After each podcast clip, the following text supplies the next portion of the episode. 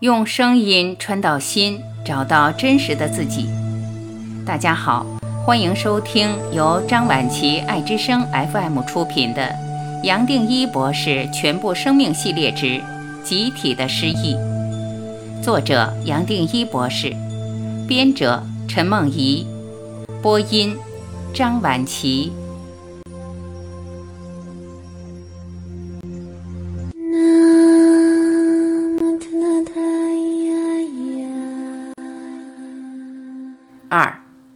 因果离不开时空，而时空是头脑的产物。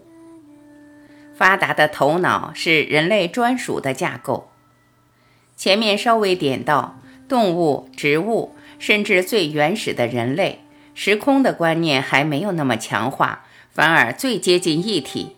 也就是说，这些生命随时都存在或在，但并没有一个在或存在的观念。同时也没有隔离的你我的观念，随时活在当下，但是连当下的观念也没有。对这些最原始的生命，当下是生存的延续。至于是透过什么来延续，他没办法观察到，也没办法体会。拿前面的老虎来谈，它全部的生活在最多只在支持生存。而生存最多只是吃饱，维护这个身体。吃饱了，也就是休息排泄；累了，自然就会睡觉。决定他的行为的，也只是身体的需要。但是，连谈这些，都还是我们透过人类的眼光在分析。老虎并不需要想那么多，甚至想不了那么多。它每一个动作，最多只是延续它的生命。连整个动物的生存也和它不相关，它也不在意。它会交配，母的老虎会照顾子代。在群体生存的角度来看，这些行为似乎很重要，但就这个个体来说，根本不相关。对老虎，生命根本不是问题，最多是满足身体的需求，甚至遇到危险、死亡。也就是那个刹那、那个瞬间做一些反应，接下来走了也没有事。最原始的人本来也是这样子，单纯为存在而存在，没有为什么而存在或其他的顾虑。死亡最多也只是一个事实，不存在。生命是单纯简化的。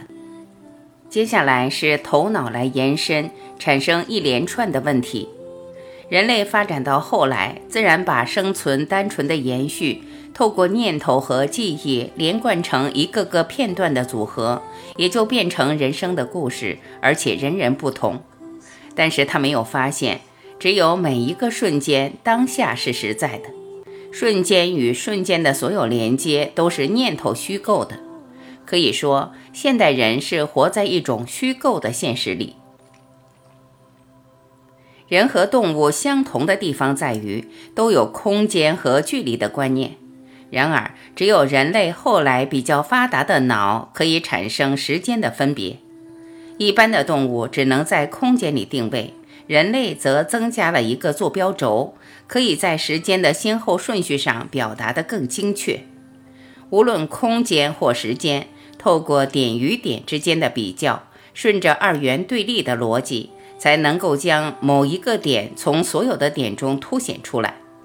此外，我们人透过观察，认为你我都有共同的体验。比如说，我们眼前可以看到椅子、桌子、人，自然让我们认为有一个客观的现实存在，而且还以为这个客观的现实与头脑的作用不相关，光靠自己本身就能存在。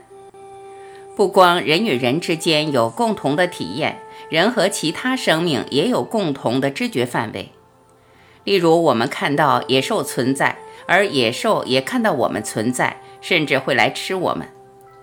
人类在演化中求生存的过程，自然会加强客观现实的重要性，让我们认为任何事物都是一个个的个别存在，也自然会认为人生可以体验的一切，所有的物质和现象都是独自就可以成立的。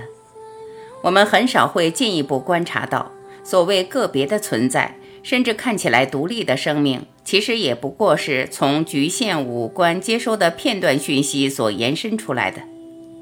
不止如此，头脑二元对立的架构带来相对的观念，把整体局限成一个小部分，在空间的维度上造出一个虚拟的分别现实。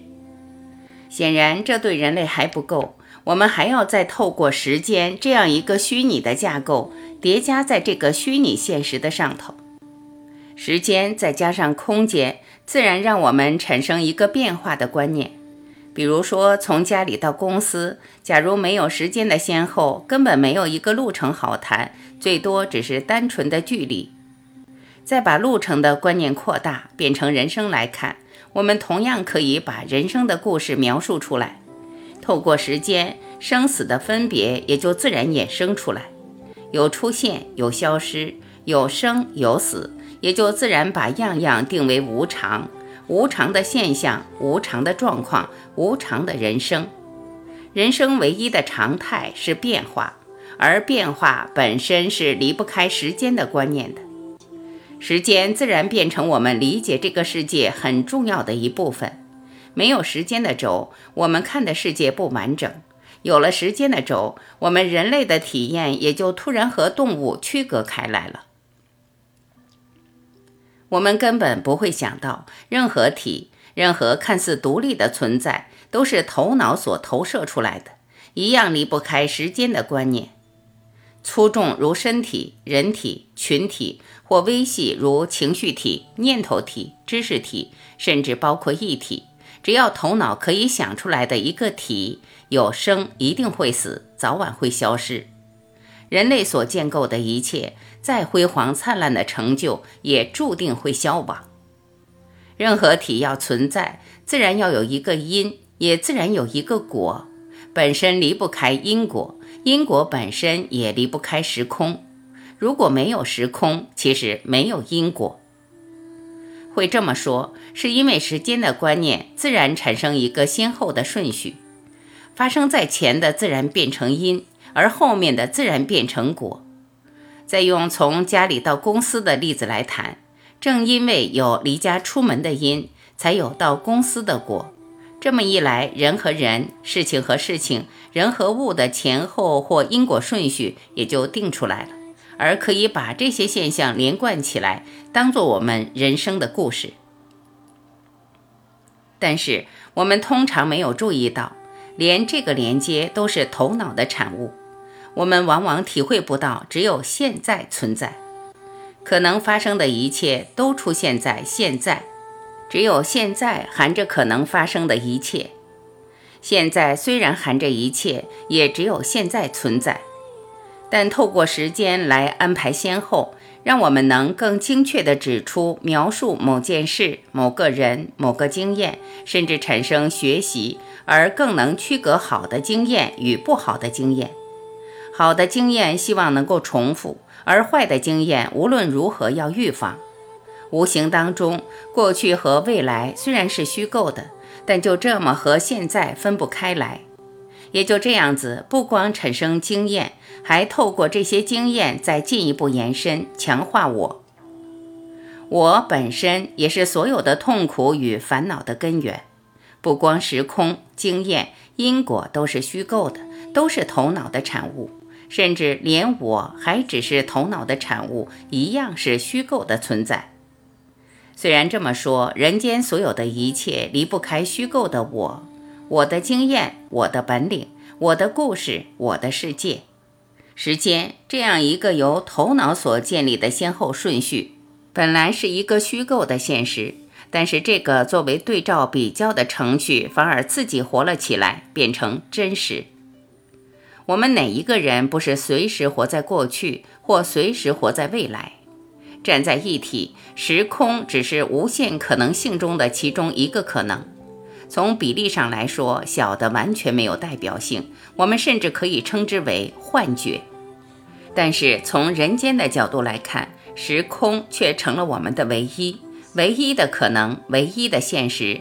让我们排除了其他所有的可能性，还放大成人生的一切，这才是最不可思议的。